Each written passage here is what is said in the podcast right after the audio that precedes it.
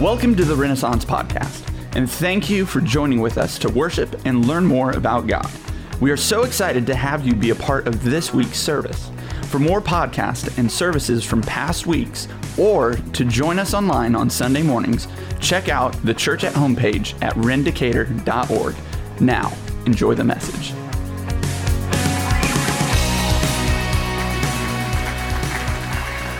My name is Jeff. I'm one of the leaders here at the church, and I'm overjoyed to be standing before you. I have a couple things I want to share with you.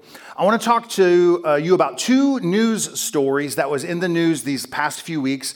I want to speak to a couple stories in the scripture that we're going to turn to in a few moments. And my hope in all of this is to speak, let the Lord speak to our, our heads and our hearts that the Lord might inform how we think about some things and then use our hearts as sort of the engine or the, the motivation center of our lives to then maybe even change or correct some of our actions towards other people. And I make mention of all of this with Terry and all of you this morning about the church because the church is a, a much loved thing um, by Jesus Christ. In fact, Jesus would call the church his bride.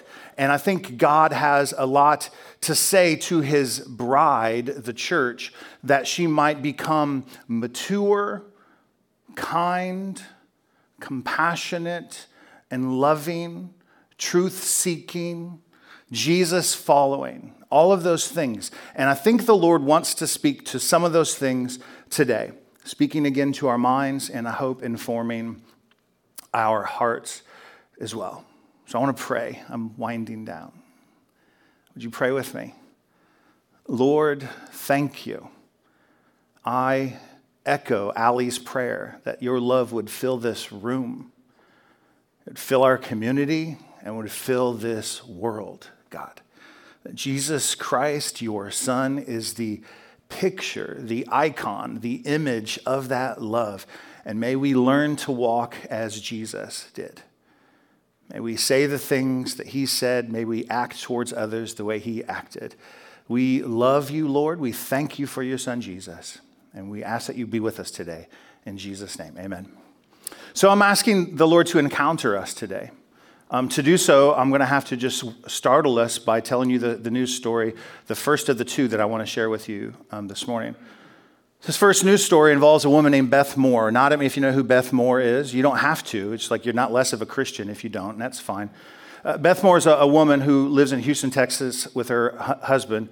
Um, she's a Christian author and a leader. Um, she has written books. Uh, most of the books are, are devotional books, uh, Bible study books, typically directed towards women. Um, and she leads a lot of women's Bible studies and curriculum. Um, she's filled arenas when she goes to speak. Like thousands and thousands of people will come hear her teach um, things from the Bible.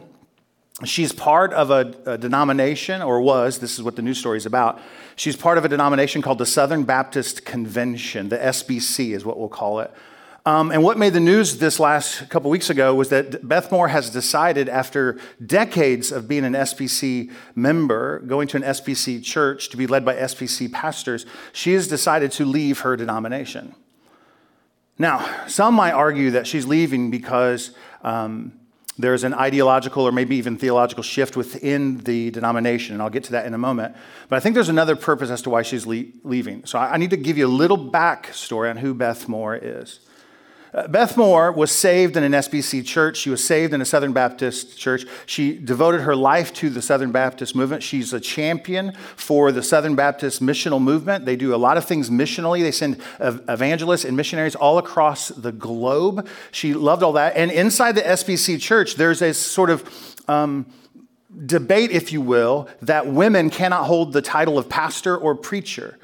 So even though she was a much renowned teacher, she fought found herself in much criticism in the denomination because of her willingness to teach other people. Now, a lot of the people in the church, the SBC denomination, were totally fine with her teaching if she was teaching women only. But whenever men started to listen to her teach, they took an issue with that. And she seemed to be fine with all of that. She seemed to live happily inside of the SBC tent for decades, if you will. But three weeks ago, two weeks ago, she, she, she left the Southern Baptist Convention. And I don't think it's just because of an ideological or theological shift. I think there was something else at work. In fact, a, a, man named David French, he's a columnist. He writes for Time Magazine, and he's the editor in chief of a conservative blog called The Dispatch. He says that there's something else at work here. And he, he thinks that there's something being left off the table when we discuss the leaving of Beth Moore from her denomination. It's this is that the people in her denomination were actually living in a way that is a he, his words, I'm looking for the words here on my notes here uh, dispositional, and I'll define these, and temperamental. He's saying that the disposition of the men in her denomination was antagonistic towards her, and they're temperamental, that they were actually volatile and cruel towards her. Now, I say these words because David French is not some liberal, he's not a progressive, he's a conservative evangelical, much like many of us in the room. And he says these things because what he thinks is happening is that the men in her denomination, and maybe even across all of evangelical conservatism, um, are beginning to treat women differently, are beginning to think about women differently.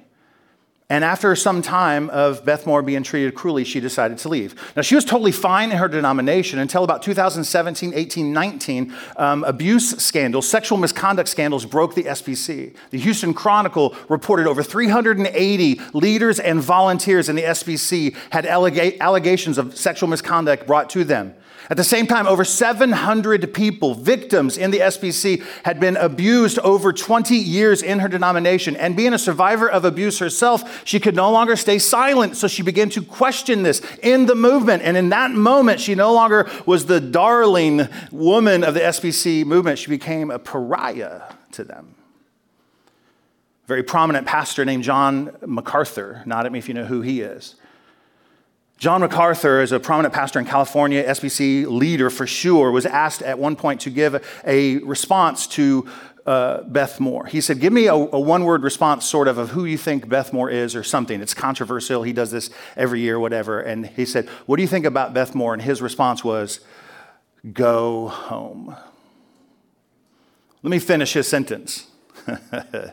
I'll take some license here, so don't send me the emails. And make me a sandwich or something. David French argues that there's an apostasy of cruelty that's taking place in the Southern Baptist Convention, maybe in evangelicalism altogether. It just means this that the people are drifting away further and further from God, not because of idolatry, not because of something else, but because they're just too cruel towards one another. So I want, I want to do some work here. I, I want to look at I think a misinformation, a misunderstanding that many people, I gotta, I gotta back up a little bit. I'm not dogging the SBC. I want you to know I listen to podcasts all the time. Um, most of my favorite preachers are SBC preachers. I love them. I've learned so much from John MacArthur. I've learned so much from so many other people. My issue at work is how the church is interacting with one another, particularly women in this story. So, to, to now turn to the Bible, I want to open our Bibles to Genesis chapter 1 and chapter 2. This is the actually first two pages in your Bible. This is the creation story. I use the word story intentionally, not because I think the story is made up or make believe. I don't. I believe it to be true, but because it, it looks like all other stories. In fact, I think the whole Bible is one big story. It has an author, it has characters, and it has a plot line that we're following. The plot line looks something like this. If you're new to the faith, it looks like this that God created the world and everything that's in it, and it was good. Say amen. Yay, amen, yes. But then sin happened. Boo, right? Sin happened, and now the world is fractured and broken, and God sets apart to res- or sets a plan in motion to restore all of the goodness back to his original creation, and he's doing all of that through his son Jesus. Yay! And he does that by die, sending his son to die on a cross. Boo, right? For all of those things. And God is the story, the meta story of the Bible is God has created something good, it's been broken, and He's restoring it. And He's doing it through His Son Jesus, who is a king. Say amen. He's a king, and it's His kingdom that He's establishing. And we look to the story of creation in Genesis 1 and 2, and we see how God created mankind, men and women. Let me read these words to you from chapter 1, verse 27. It says, So God created man in His own image.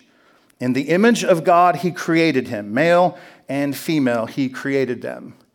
I, ran across a commentator recently who uh, exchanged some words in that um, verse, not to change the meaning, but to lay emphasis to it. And I want to read it how this commentator uh, wrote that same passage. He says, So God created the Adam, like Adam and Eve, right? God created the Adam in his own image. In the image, he created him, male and female. So, in this dust creature, this mud person that God fashions from the dirt of the ground and breathes his spirit into, exists the image of God, the icon of God. What God looks like is found in humanity in this person thing, the Adam. But it wasn't long after God created everything, he realized that the Adam was alone. And so he created for the Adam a helper. Flip the page to chapter 2, verse 18. It says, The Lord God then said, It is not good that the man should be alone, so I will make a helper fit for him. So God does this cool thing. He splits the atom, haha, the pun intended, he, he, he splits the atom. Yes, he puts him to sleep somehow, mysteriously, we don't know. It's whatever. And he pulls, the Bible says, a rib. Eh, I don't know. He pulls something out of Adam, fashions woman from it, out of the same essence that Adam is. Right? A piece of Adam is all he needs to make the woman, and he fashions the woman and then brings the woman Eve back to Adam almost in this moment of matrimony. And we won't go there today but he brings them back together. And when Adam sees Eve, he has these words to say in chapter 20, chapter 2, verse 23. The man then said, I'll read this just a second um, half of this verse, that she shall be called woman because she was taken out of man. She is the same as me, but different as me. She's made of the same thing as me, but just different than me. Now, I think, to go back to the SBC story just for a moment, I think what's happening is a lot of people are misinformed on the view of who women are, that they don't see them as co image bearers of God, as men are. Somehow they see it differently. And I think they do so. If we could go back to verse 18, just to park here for a moment, in uh, chapter 2, verse 18, it says that God is going to make a helper fit or suitable for Adam. I think we get tripped up on that word helper. See, sometimes we see that like God is somehow making um, an assistant for man like a magician's assistant, if you will, that only comes out every now and again to bring something and then to disappear behind the curtain again. Did you know this? That the same word, the Hebrew word that's translated helper, in that verse is translated many other times in the Old Testament. And it oftentimes speaks of God and oftentimes speaks of military help when God's people find themselves in trouble. It speaks of God's actions towards his people. May I just say this to you, ladies and gentlemen of the jury, that I do not think that this is a word of inferiority or weakness, because there's no way the author would have used it to describe God that women are image bearers of God, just like men are. I don't think that's going to be a hard sell for this church because I know many of you already agree with me. In fact, Foursquare is the denomination that Renaissance is attached to, right? Our denomination was started by a woman. Yay. right? Talk about empowered women. Yes, we believe in women pastors and women preachers. We're down with all of that. But the, I, the point I'm driving towards is if we get a misunderstanding in our head of what the role women should be, you can almost see how misogyny would take root in a church or in a denomination or in a, an evangelical movement, so to speak. So I want to unpack some of that for us. And, and just consider for a moment what happens when we don't view women as co image bearers of God. What happens when women are viewed less than and smaller than men? It brings us to the second story that I saw in the news these past few weeks. I think it was Thursday of last week, a gunman went into some massage parlors in Atlanta and killed eight people, six of them women. This man, it has come out, um, attends an SBC church. I'm not blasting SBC, I'm not saying, but I just want you to see that he has come underneath the teachings of some of that. And he has this view that women, he has said, um, he had a sexual addiction and he needed to take care of the, the temptation that was before him. And so to him, women were just a temptation that just needed to be eradicated. Rather than address the sin through forgiveness of, in Jesus Christ and, and all of that, he decided to just push them aside like the nothings that they were. So I don't want to get into all of this stuff. I'm just saying this is what it looks like sometimes when we have a, a wrong view of, of women who are co image bearers. Now, I also want to say this with full disclosure that not everyone who has a view of women to be subordinate to men go around shooting people. right? They don't. I'm not saying that. But I think if we start with our head and understand that women are, again, image bearers of God as well, that we can have a different opinion of them. So, not everyone who has a, a view of women who are subordinate to men are abusive to women. I know that. And I know that, that, that the, the difficulties that we have in the church sometimes with conflict isn't always between men and women. That oftentimes the difficulties and the conflicts that we have in church is, is ideological, sometimes theological, sometimes doctrinal, but sometimes it's just we have different opinions about things. I, have never seen this more clear until last year, right? After um, the, the terrible story of of um, George Floyd and the, and the, social justice that was happening there, um, the issues of COVID and masks or not masks, should churches meet or not meet, and then throw in an election year. What was God thinking in 2020? oh my goodness. Look, I did not sign up for 2020 when I signed up to be a pastor, right? Should I, I should, looking back, I should have taken a year off, I'm just saying. But there's so much conflict arising. And I said this last year, not to say that I was prophetic in it or anything, but I, I, began to see this and understand it for what it was. We don't know how to love each other well. That we can't seem to disagree in things of political persuasion or uh, ideology and a bunch of other things, and whether a person should eat this or not eat this, or act this way or, or fast this way or not. I mean, who knows all the differences we have in opinions? We just seem to could, we couldn't get along with one another. And this is not uncommon to just our world, but it happened even in the New Testament time. So uh, I want to turn now to a story in Romans chapter 14 and 15 that the Apostle Paul is addressing. Little backstory. I'm running out of time, so I'm running through this stuff. The Apostle Paul is writing to some Christians in, in Rome, and there's an issue in the church, and there's two factions or group within the church. In his letter, he calls them the weak and the strong. And there's a big story behind both of them, but just know this they had differences of opinion on foods that can be eaten and couldn't be eaten, and days of worship. Right? So the weak were historically Jewish people who thought that you had to act a certain way, still adhere to the kosher dietary laws that God had given his people back in the Old Testament, and obey the Sabbath, the holy day on a certain day. And then the, the strong people are, are, the, are the Gentile believers who come out of a pagan background, who are used to worshiping other idols, who, who don't have a regard for what's a holy day or have any regard for kosher dietary laws. And these two people are coming together in Christ Jesus in the church, and they don't get along. Can you see that at least, how that could happen? And not only are they not getting along, they're judging one another because of it. And they're saying slanderous things towards one another. So Paul hears of this and sends them this letter. And I want to read two parts out of 14 and out of 15, verses 1 through 7 or 6 of verse chapter 14. Read this. He says, As for the one who was weak in faith, welcome him, he says. And don't quarrel over opinions. Oh my gosh, put that on a t shirt. Hashtag don't quarrel. One person believes he may eat anything he wants, while the other person, the weak person, believes only vegetables. Again, this has a lot to do with kosher things. It's not vegetarian. I mean, if you want to be vegetarian, eh, whatever. So, I'm looking at you, Todd and Jennifer. So, anyways, he says, Let not the one who eats despise the one who abstains.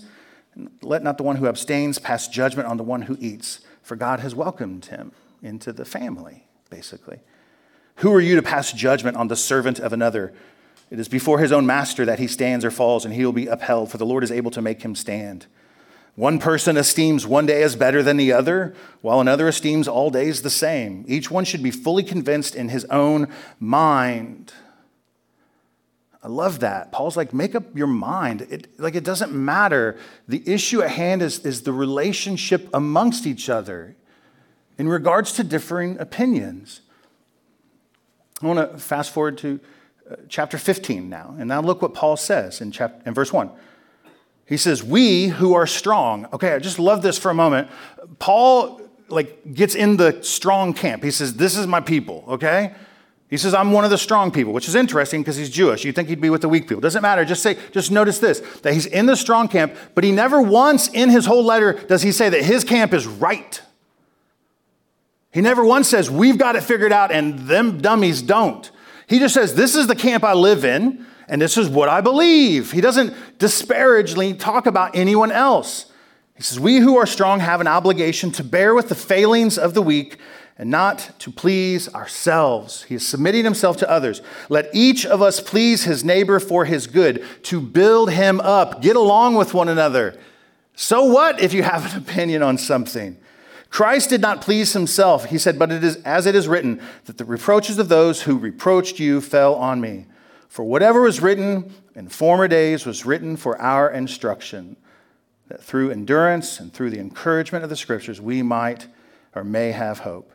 May the God of endurance and encouragement grant you to live in such harmony with one another, in accord with Christ Jesus, that together you may with one voice glorify the God and Father of our Lord Jesus Christ. And sums up here in verse 7. Therefore, welcome one another as Christ has welcomed you for the glory of God. a few chapters before, Paul makes this strong theological claim that I think oftentimes is used somewhat incorrectly. Chapter 10, verse 13 says this. This is a very famous verse. It says this. Where did I go? I lost it. Sorry. For everyone who calls on the name of the Lord will be saved. Now, if you've heard that verse, nod at me. Yep, for everyone who calls, that's right. And most times we're taking this verse to talk about salvation or what we call soteriology, that this is a soteriological passage. It's about salvation. And I think that's true. For everyone who calls on the Lord Jesus Christ will be saved. But I think this passage has more to do with equality. Read it again when I say this. For everyone who calls on the name of the Lord Jesus shall be saved. And in fact, in view of the strong and the weak and the conflict that's happening inside the church at Rome, you can now see that verse being read that way as just a reminder to all of them listen, y'all. I don't care your political, political persuasion. I don't care your opinion on fasting or not fasting. I don't care any of those things. Everyone who calls on the name of Jesus Christ is saved. And you guys got to figure it out.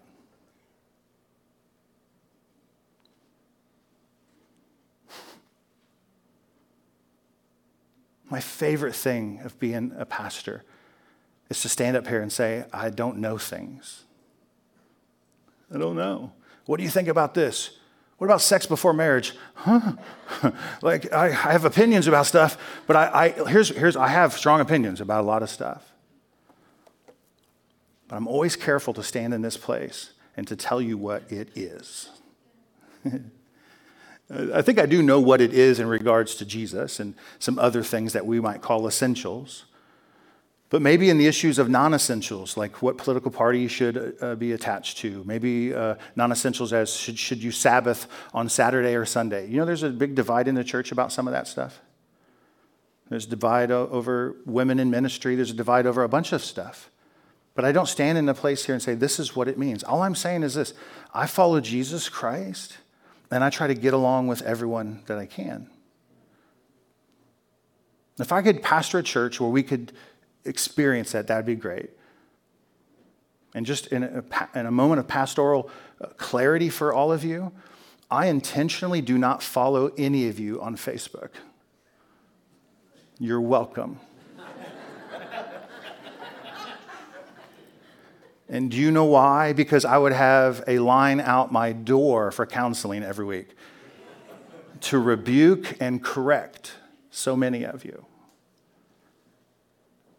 I, I think you are right to have opinions about stuff. Please voice them, educate others by all means. Just don't lose charity, just don't lose kindness all of Christianity, I don't think should be based on what we do and what we don't do. In fact, I would pray to the Lord God in heaven, right? In Jesus Christ, in his name, I would say this God, I don't want to be known for the things that I don't do. I don't want to be known for the things that I do do. that was fun. I want to be known for loving one another. In fact, Paul, sorry, Jesus, he's better than Paul, just so you know. Jesus is really true. He has this, this moment where he's speaking to the disciples and he gives them a new commandment. John, uh, John the Re- uh, Revelator, yes, writes this in John chapter 13, verses 34 and 35. And I'll close with these words. He says, A new commandment, Jesus speaking now to his disciples, that I give to you, that you love one another. Just as I have loved you, you are also to love one another. And then he says this, and by this, all the people, who do you think are all the people? I think it's the world. I think it's the culture around us. I think it's um, your friends who aren't Christian on Facebook. I think it's your family who come around every holiday, right, that you kind of tolerate but don't really get along with. I think it's all of those people is encapsulated in that verse. By this, all the people will know that you're my disciples. Basically, they'll know you belong to me, you follow me, right? If you have love for one another. When I, when I read the story of Beth Moore leaving her denomination, I weep, not because I think I'm right in my theology and they're wrong. I, it has nothing to do with that. I think we've allowed cruelty and malice to reign too long in the church. It happens in the world. We expect it in the world, guys, but stop acting like the world. We have no, we have no right to that. A few moments ago, you were singing words that said something like this this is, I don't know the words, I'm a terrible remember, but um, uh, this is where I lay it down. This is my surrender. So much of our Christian walk is the surrender of our own rights for the sake of other people. Paul writes that this um, again, all through the New Testament, to the church in Corinth. He's telling them to stop acting a fool. To the church in Rome, get along with one another. Ultimately, that's the picture that the world is going to see of Christ followers. And if there's a bunch of infighting and arguing amongst one another and just, I would say, sinful behavior towards one another, I don't think we're exemplifying Jesus Christ. That's all I say.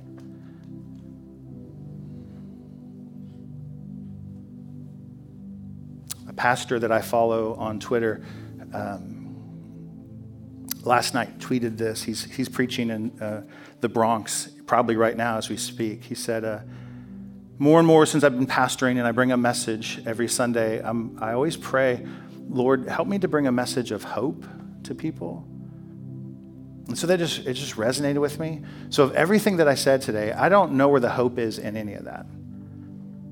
I don't know where it is maybe, maybe there's hope for us that, that we can begin to view other people in the church with different opinions as co image bearers with us, and that we actually don't see them as less than us, and we might treat them as equals, even though they differ in opinion. Maybe, maybe there's hope for, for some of the women here in the church that maybe heard that, that Renaissance is a safe place for you in ministry and leadership. oh, yeah, we are. I mean that seriously. This is not just patronizing a, a particular group of people. I mean that seriously. I've, I've learned some of the, the greatest things from women, for sure. I even married one.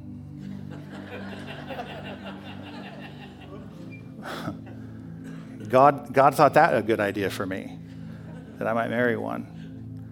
In 25 years, she's um, put up with me.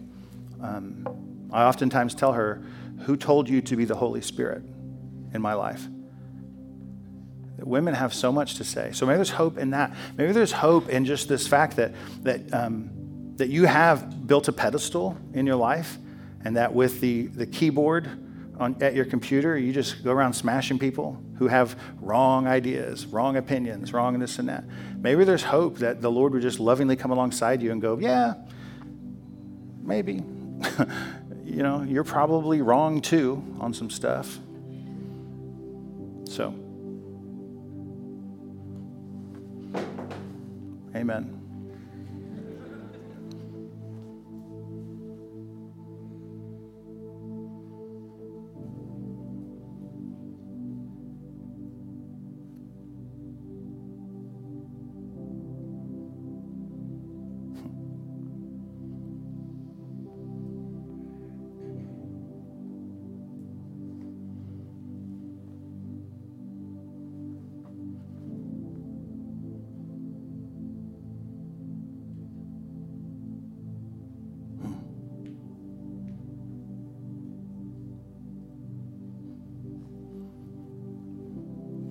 I, I uh, uh, that's my favorite part of what I do is just sitting here letting the Lord speak.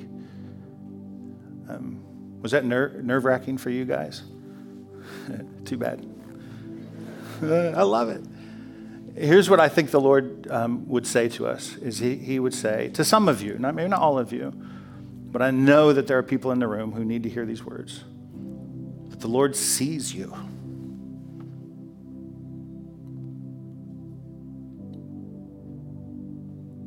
That He sees you. He, he knows how difficult it is, and it has been hard, right? But He sees you.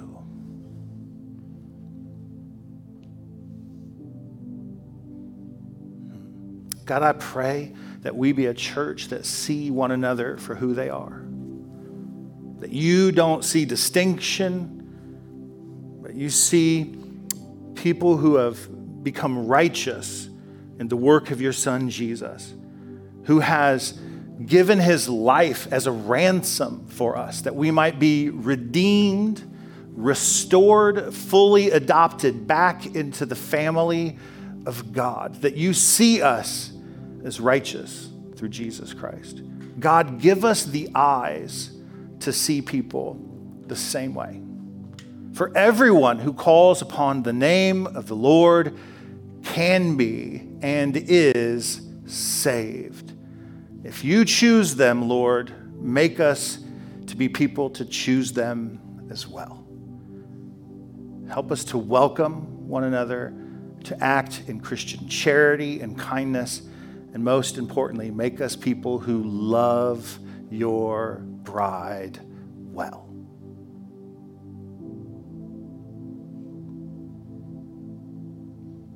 We thank you, God. In Jesus' name, amen.